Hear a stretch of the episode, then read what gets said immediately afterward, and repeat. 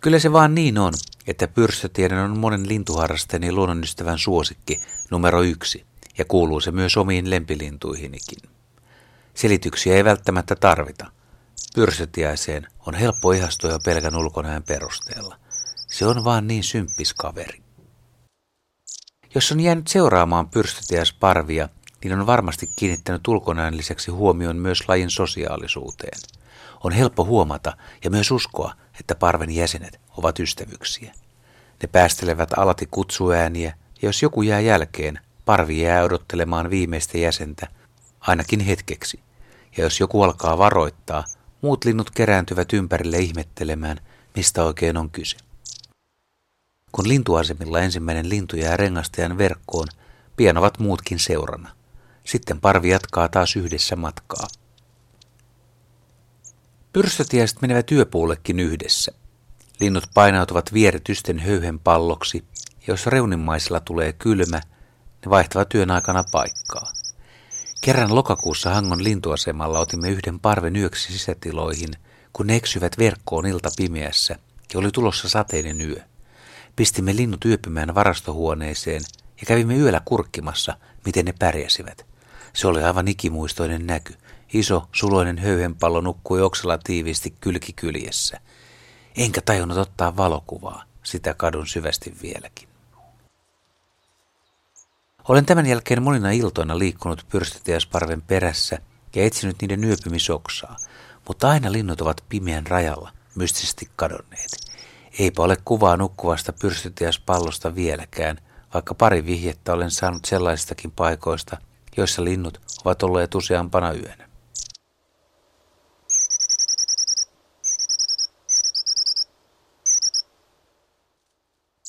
Pyrstötintin pallomainen pesä on lintumaailman taidokkaimpia.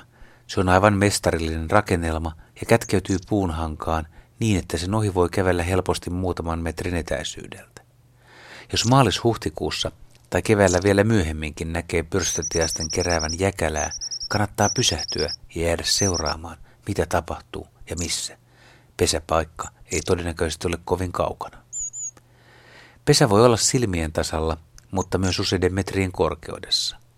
Alkuvaiheessa pesän rakentelu on verkkaista ja jos kelit ovat huonot, rakennuspuuhat usein pysähtyvät lähes tyystin. Tiintit rakentavat ensin pohjan ja seinät, sitten katon, eli ulkovuorauskuntoon. Rakennusmateriaalina ovat sammalet ja kasvien haituvat, jotka sidotaan hämähäkin seiteillä toisiinsa. Ulkokuori naamioidaan jäkälillä ja tuohihilseellä. Sisäänmenoaukko on katon rajassa ja sekin on hyvin kätketty. Sitten alkaa sisustusurakka. Pesä pehmustetaan höyhenillä ja niitä hän riittää. Englantilaisen tutkimuksen mukaan höyheniä on keskimäärin 1558. Tosin otos on vain kuudesta pesästä ja vaihteluväli on 1985 ja 2084. Mutta eiköhän suomalaisetkin pyrstötintit kantele pesänsä yli tuhat höyhentä kevyesti. Kirjatiedot eivät kerro eläinten karvojen käytöstä, mutta ansioitunut suomalainen luontokuvaaja Arto Juvonen on seurannut pyrstötiaisen pesänrakennustouhuja sen verran tarkasti, että on kertonut nähneensä pesissä hirven ja muidenkin eläinten karvoja, jopa koirankin.